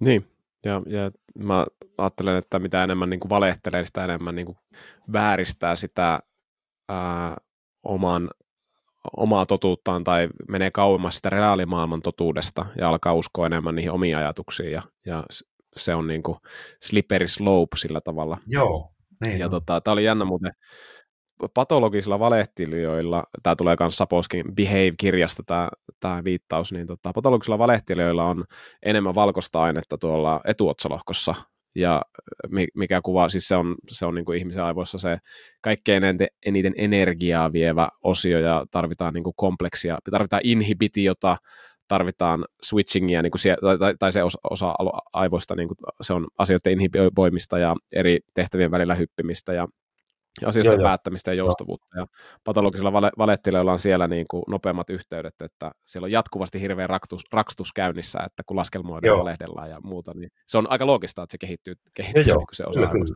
kyllä. Kyllä, ja sitten hyvät, hyvät valehtelijat, ne uskoo itsensä. Sen takia ne on vakuuttavia. Hmm. Että jos ihminen on vakuuttava silloin, kun mä kerron sulle jotain ja mä itse uskon siihen. Mulla on semmoinen tietynlainen mentaalinen kirkkaus – se, mitä mä ajattelen, niin minun keho ja keho tavallaan niin kuin, ja tunteet on korrelaatiossa sen kanssa, mitä mä sulle tässä nyt puhun. Ja taitava Joo. valehtelija elää sitä omaa valhettaan todeksi sillä hetkellä. Joo, kyllä. Ja se on vakuuttavaa samaan aikaan. Joo. Niin. Okei, hei, tota, puhuit tuosta tosiaan elämän filosofian rakentamisesta ja mä törmäsin tuommoiseen Arthur Brooks-nimisen kaverin, kuuntelin tota Peter Attian podcastia ja hän oli siellä vieraana ja, ja puhuu hänen kirjastaan tämmöinen From Strength to Strength kirja ja mitä ajatuksia siinä on. Ja mun mielestä me on puhuttu samoista ajatuksista. Hänellä on tämä ajatus, että ihmisen vahvuudet muuttuu, kun ää, niin kuin ikävuosien mukaan, että 20 on eri vahvuudet kuin 50 ja on hyvä niin kuin elää siinä mukana, että mikä tehdä niitä vahvuuksia, mitä sulla tällä hetkellä on ja löytää siitä sitä elinvoimaa ja energiaa ja ja sitten hänellä oli, niin kuin, hän oli tutkinut onnellisuutta myös, ja musta hän oli paras määritelmä onnellisuuden. Joskus se on semmoinen aika hähmäinen niin kuin tämä koko onnellisuuden käsite, ja hän, hän jakoi sen niin kuin kolmeen osaan. Ja, ja siinä oli tota, ää, merkitys, eli että on jotain isompaa kuin sinä, ja sä oot puhunut siitä tänään paljon, että on asioita, jotka on niin kuin, sua isompaa, sulla on joku isompi merkitys kuin vaan se sun oma napa, ja, ja onko, se, onko se uskonto tai onko se joku työ tai äh, niin kuin joku tutkiminen, joka on niin kuin sun ulkopuolella, siitä on kontribuutio niin kuin muuallekin, ja se on hirveän niin kuin, äh, täyttävää ihmisille, ja, ja, ja sitten on tämä enjoyment, mistä säkin sanoit, kuuluu elämään niin kuin nautinto myöskin, ja, ja, ja, ja, mutta hän puhuu tämmöisestä niin kuin kohotettu nautinto, eli vaikkapa joulupäivällinen perheen kanssa, että, että se, jonka vastakohta on niin kuin, Netflix-ahmiminen ja Ben Jerry's purkki siinä kyleessä ja yksin. Niin, niin, niin. Et, et, se on sen niin kuin vasta, semmoinen anti, antinautinto, ja, ja hän puhuu tämmöistä todellista nautinnoista, mikä, mikä on vaikka kesägrillauspäivä tai just tämä joulupäivä, ja se on niin kuin nautinto, ja, ja se on tärkeä osa ihmisyyttä, ja, ja tota, sitten on satisfaction, josta sä oot pa- paljon puhunut, että sitten niin kuin saavuttamista, ja puhutaan tästä palkkiojärjestelmästä, dopamiinista, ja musta oli niin kuin hirvittävän hyvä kuvaus siitä, että no aika hyvin sanottu, että siinähän ne asiat on, mitä on niin kuin syytä tavoitella tässä elämässä, että mitkä aktivoi se mun palkkiojärjestelmä, antaa sitä satisfaction, tyytyväisyyttä. Mä, mä teen sen asian oikein mun kolmenvuotiaan tyttären kanssa aamulla, kun lähdetään päiväkotiin. Okei, mä sain saavutettua tämän jutun ja se motivoi mua, aktivoi palkkiojärjestelmä. Okei, meillä on, meillä on tota, ähm, grillijuhlat ystävien kanssa lauantaina, siinä on enjoyment uh, yksi, yksi osa-alue ja mikä on se merkitys, mikä isompi kontribuutio tässä elämässä. Ja, ja, ja tota, itsellä se on niin kuin, um, ajattelen, että tässä elämässä on niin kuin isompaa kuin mitä, mitä me ollaan. Ja, ja tota, kaikki ei ole tässä, mitä, mitä me nähdään tässä reaalimaailmassa, on iso merkityksen lähde, lähde itselle. Ja sitten toki vähän niin kuin maallisemmassa muodossa myös, niin tämä vähän samat kuin sullakin, että tämän ihmiselämän ymmärtäminen ja, ja, tota, ja, ja koko ajan opiskelu ja sen myös jakaminen sitten muille. Se on hirveän merkityksellistä mulle. Mutta mi- miten sä ajattelet tästä kolmesta satisfaction, enjoyment, purpose jaottelusta? Mulle tämä jotenkin, musta sä puhut just samoista jutuista. Joo, tämä on hyvä.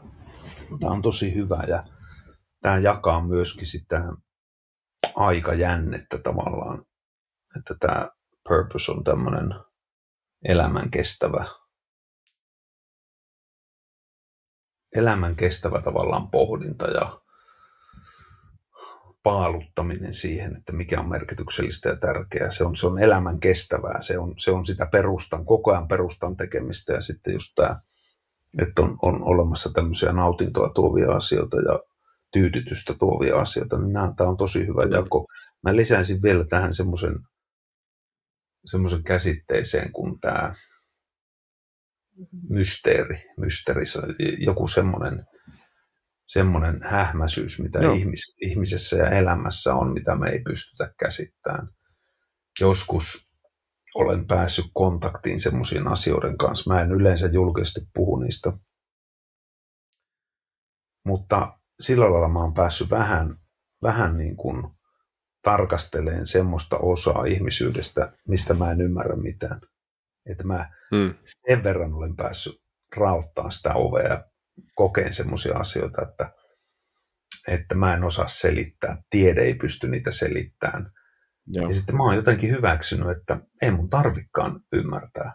Mutta jos mulle tulee semmoisia kokemuksia, niin mä yritän herkistyä sille, tiedätkö, että kyllä täällä elämässä on siis semmoista, että me ei vaan ymmärretä tämä, joku semmoinen ulottuvuus, mitä, mitä me ei ymmärretä, mutta mä en anna sille tavallaan hirveästi aikaa, että, että sä voisit koko elämäsi käyttää, yrittää jotain uskontoa ymmärtää, jonka joku ihminen on joskus kirjoittanut jostain lähtökohdista ja jostain syystä, yleensä valta-asetelmista ja että, että uskonnoissa on paljon kiehtovaa, paljon hyvää, mutta äärettömän mm.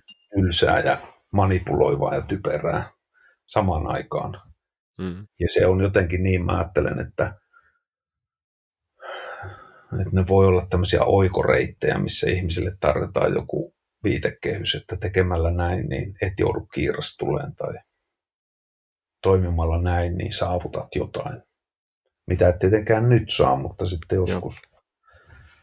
Niin, että me voitaisiin käyttää koko elämä tai valtaosa ajasta siihen, että me pohdittaisiin jotain kuoleman jälkeistä elämää tai jotain mysteeriä, mitä me ei pystytä selvittämään. Mutta minusta se ei ole ihmisenä kasvamisen tehtävä, vaan elää nimenomaan mm. tässä hetkessä ja tässä just siinä, että Joo. sä oot sen lapses kanssa, sä olet isä silloin, kun tarvitaan ja sä kasvatat ja teet työsi. Tiedätkö, niin kun otat osaa tähän yhteiskunnalliseen, otat osaa yhteiskuntaa ja teet osasi, teet työsi, kasvatat lapsesi, teet mm. hyvää. Mutta samalla voi ajatella, että, että tässä on jotain semmoista, mitä me ei ymmärretä. Niin tavallaan vaan hyväksyä. Eikö vaan? Mm. Niin sen mä lisäisin se tähän vielä. Niin. niin sen mä lisäisin tähän vielä. Niin se, se on aika, aika hyvä jako, hyvä, hyvä jaottelu, tämmöinen hyvä niin kuin. Ja sitten se onnellisuus, mä ajattelen sen niin, että se on sivutuote.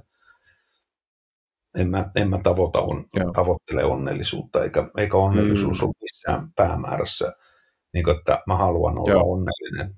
Mm, se tulee, se tulee, jos se tulee. Joo, joo. Se on sivutuote, joo, hyvin sanottu. Ja jotenkin tuo mysteeri on hyvä, hyvä täydennys sillä tavalla, että, että tämmöinen self-help-maailma, missä tavallaan itsekin vähän toimii, niin tota, si, si, se voi mennä niin kuin vähän aika äärinarsistiseenkin ja tämmöiseen jopa saatanalliseenkin niin kuin, äh, käsitykseen siitä, että sä pystyt kaikkea hallitsemaan. Ja kaikki, mistä mekin ollaan tänään puhuttu, on, on semmoisia, että okei, sä pystyt oppia hallitsemaan sun mieltä ja oppia tuleen toimeen pelon kanssa ja kaikkea tällaista, mutta sä lisäät tähän musta hyvin tämä mysteeri, että tämä kuuluu ihmisyyteen, että me ei hallita kaikkea. Ja tämä on syytä niin kuin integroida osaksi sitä omaa elämänfilosofiaa. Niistä kannattaa ainakin miettiä. Että... Mm. Joo. Okei. Okay. Tämä on ollut tosi mielenkiintoinen keskustelu ja ihan mahtavaa tota, ajatuksen laajentamista, mitä sä heität sun kokemukseen ja sun, sun tota, ää, tietämyksen kautta. Ja mä haluaisin yhden kysymyksen kysyä tuosta niin tunteista ja tunteilusta, ja, ja ehkä se täydentäisi vielä tätä, että ää, et kun sun kirjassakin, siinä karhuryhmäkirjassakin oli, että on niin kuin, ää, oikea ja, ja väärä paikka ja aika niin kuin tunteilla ja on oikea ja väärä paikka myös niin kuin piilottaa ne tunteet ja, ja, ja niin kuin tukahduttaa niitä. Et mitä sä ajattelet tosta? Että, koska tämä voi helposti mennä niin kuin dikotomiseksi, että joko sä niin kuin ilmaiset koko ajan joka paikassa kaikkia tunteita, mulla on oikeus mun tunteisiin missä vaan niin kuin mm. päästetään tunteet valloilleen. Se voi olla yksi ääripää. Ja toinen ääripää taas se, että ei missään tunteita ja kaikki padotaan mm. sisään, ei koskaan ilmasta. Niin miten sä ajattelet tosta? Tunneälykkyys nyt puhutaan tunneälykkyydestä, eikö vaan?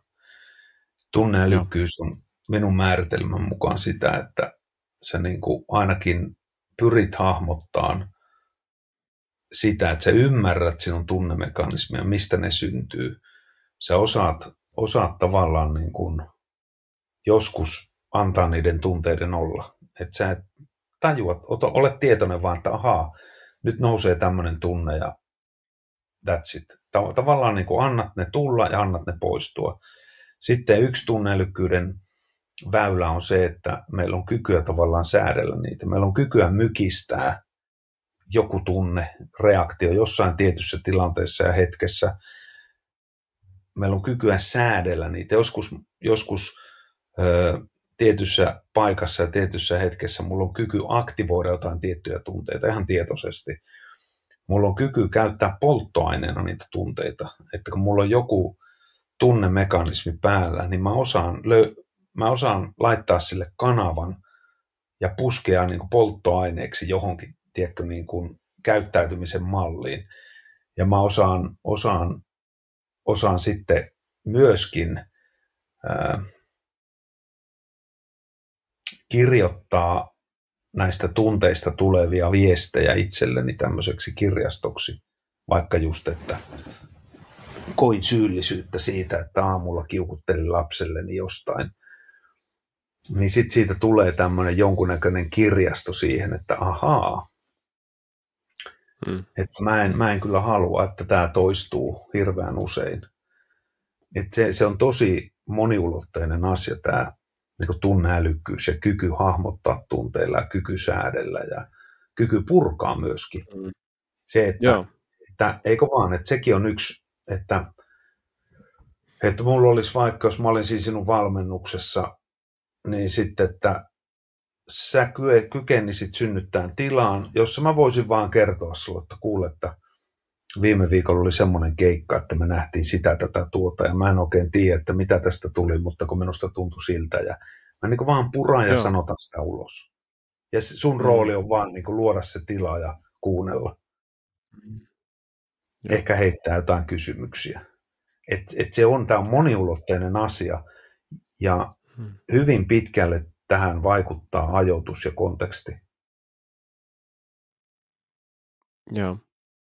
Ja ei Joo. missään mielessä niin, että, että jos, jos tuota, että on, ollaan aina sitä tai ollaan aina tätä, koska ei, ei ihmisyys ole sitä. Joo. Ollaan kaikkea. Niinpä. Niinpä. Ajoitus se konteksti ja tunneälykkyys tunnistaa, että mikä on oikea aika ilmasta ja mikä on oikea aika sitten mykistää. vaimentaa se, että mm. milloin, mykistää, että milloin sä oot vaikuttaja, johtaja, valmentaja Joo. siinä tilanteessa, milloin sä oot ja voit olla se matkustaja, poika, lapsi, Joo, just, ää, just vastaanottaja. Oppilas. oppilas. Niin. niin.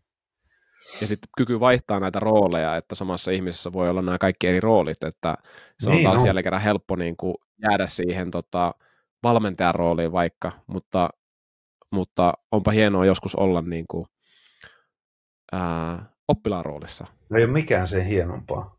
Ei ole mikään sen hienompaa kuin olla oppilaan roolissa ja mä tietoisesti aina hakeudun aika ajoin, aika ajoin siihen. Jopa täm, tässäkin keskustelussa mä oon, mä oon kuunnellut hyvin tarkoin, mitä sä oot puhunut. Ja ehkä, ehkä niin kuin, että se, hmm. että se, ei ole, se, se voi olla hyvinkin, niin kuin, tiedätkö, jossain hyvissä keskustelussa on tosi kiva kääntyä oppilaan roolille, että onpas mielenkiintoinen, että nyt mä haluan ymmärtää, mitä sä sanot. Hmm. Mä muuten tunnistan, Joo. että kun mä kuuntelin sinua jossain kun sä kerroit tuota ajatuksia tuossa, niin sitten mä aloin kuuntelemaan, että, että tuota, nyt mä kuuntelen vähän eri roolista kuin se, että minä kerron tässä nyt jotakin. Hmm.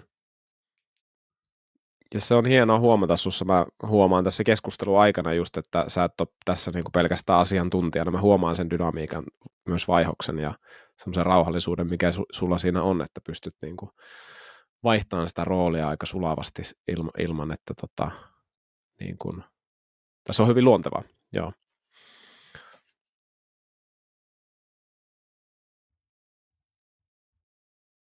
Joo. Joo. Kerran pitää nostaa vielä tämä karhuryhmä viimeisen kerran tänään tota esille, ja just siellä, siinä sanoi, että viimeisenä vuosina alettiin puhumaan asioista niiden oikeilla nimillä, ja juuri niitä liittyen näihin tunneasioihin. Ja, ja tota, että, että sielläkin ilmeisesti sun alkuaikana oli kulttuuri, jossa ei niin kuin briefattu tarpeeksi hyvin, että päästy siihen tavallaan oppilaan tai sen, sen niin kuin kokijan rooliin, että mulla oli tämmöisiä pelon tunteita ja tämmöisiä, että pystyisi niin kuin fasilitoimaan sitä oppimista ja ymmärrystä, että, että, että mitä niissä tilanteissa tapahtui, niin tota, osaisitko siitä jotain sanoa, että mikä hyöty siitä on sitten, kun on, on näitä briefihetkiä, sit, jossa todella puhutaan asioista niiden oikeilla nimillä? No onhan se ihan erilaista, erilaista että, että mä elin oikeasti semmoisen 25 vuotta tuon yksikön historia, missä yksikkö lähtee tämmöisestä ensimmäisestä tulikosketuksesta, jälkitraumaattisesta tilasta, mm. ja se rakentuu Euroopan parhaimmiksi poliisin erikoisyksiköiksi. Koko tämän kaaren mä elin tavallaan läpi ja sitten kaikkia niitä vaiheita elin. Se on ollut koko historiassa, koko karhu 50-vuotisessa historiassa kaikista käänteen tekevin vaihe, missä mä olen ollut mukana toistaiseksi. ja se, että silloin kun puhutaan tämmöisestä, että, on, että joku yksikkö on oikeasti hyvä, että se on oikeasti operatiivinen, se on toimintakykyinen, huipputehokas, niin kyllä siihen, jos ei nämä mentaaliset asiat, mielen ja tietoisuuden ja kehomielijärjestelmän niin kuin mekanismit, jos ei ne kuulu mitenkään, niin sitten voi unohtaa, voi unohtaa sen, että, että tuota, voi unohtaa, että yksiköstä tulee hyvä. Hmm. Tai yleensä on kuva erikoisyksiköistä semmoinen, että, että siellä ollaan ilkeitä toisille ja siellä simputetaan. Ja se on ihan paskaa. Ei niin kuin, ja se tulee monesti näistä televisiosarjoista. Jen, Jenkeissä ja Briteissä aikanaan on ollut, että siellä on ollut iso massa, iso massa tavallaan niin kuin, iso massa, mistä on valittu ihmisiä, ja tavallaan se vali, valintajärjestelmä on ollut sellainen, että ihmisiä on voinut kohdella sillä lailla, miten on kohdellut. Mutta se, että, että silloin kun oikeasti haetaan huippuosaajia ja testataan niitä ja valmennetaan niitä, niin se on, se on aivan erilaista, mitä, mitä noista TV-sarjoista ja, ja, ja eh, ehkä mitä media tuottaa. Mm-hmm. Ja siellä, siellä nämä tekijät on tosi tärkeitä tekijöitä, tosi tosi tärkeitä tekijöitä mm. nykyään. Ei ollut 90-luvulla, mutta, mutta tuota, nykyään on. Ja siitä, siitä mä oon tosi tyytyväinen ja ylpeä, että on, on ehkä, ehkä jonkunnäköisen jalanjälkensä saanut siihen kulttuuriin. Joo. Painotan taas sanalla ehkä. Aivan. Ja tota, onko se vaikutus nimenomaan, että siellä on enemmän aitoutta ja rehellisyyttä nimenomaan liittyen Joo. myöskin näihin tunteisiin ja tämmöisiin asioihin? Tietenkin, koska niitä ymmärretään paremmin. Jos et sä mm. ymmärrä jotain, niin miten sä olla taitoa rehellinen, jos et sinä edes ymmärrä, miten kehomielijärjestelmä toimii. Se on mitään hajua siitä. Että on vaan, että no joo, tehtiin näin ja minusta tuntui tältä ja se on siinä. Ei, ei, ei, ei semmoisella mentaliteetillä niin ei rakenneta huippuja. Joo, kyllä. Joo, tämä oli hienoa hei. Mä luulen, että meillä alkaa sovittu aika tässä mennä loppuun ja haluan kunnioittaa sun ja mun omaa aikaa ja, ja sitä, mitä on sovittu. Ja tota, tämä oli tosi hieno, hieno hetki sun kanssa. Että kiitos Harri ja uskon, Amo. että on paljon Amo. tärkeitä asioita kuulijoille. Kiitos. Kiitos. Kiitos hyvä kuulija, että kuuntelit tämän jakson Mental Race podcastia. Jätä ihmeessä arvostelu tästä jaksosta ja anna myös palautetta heikki at mentalrace.fi. Ota myös yhteyttä, mikäli sun tiimi tai yhteisö haluaa rentoa ja levosta käsi lähtevää valmennusta ja koulutusta psyykkisestä suorituskyvystä ja energiasta. Pysy linjoilla, niin jatketaan yhdessä tätä ihmiselämän ihmettelemistä.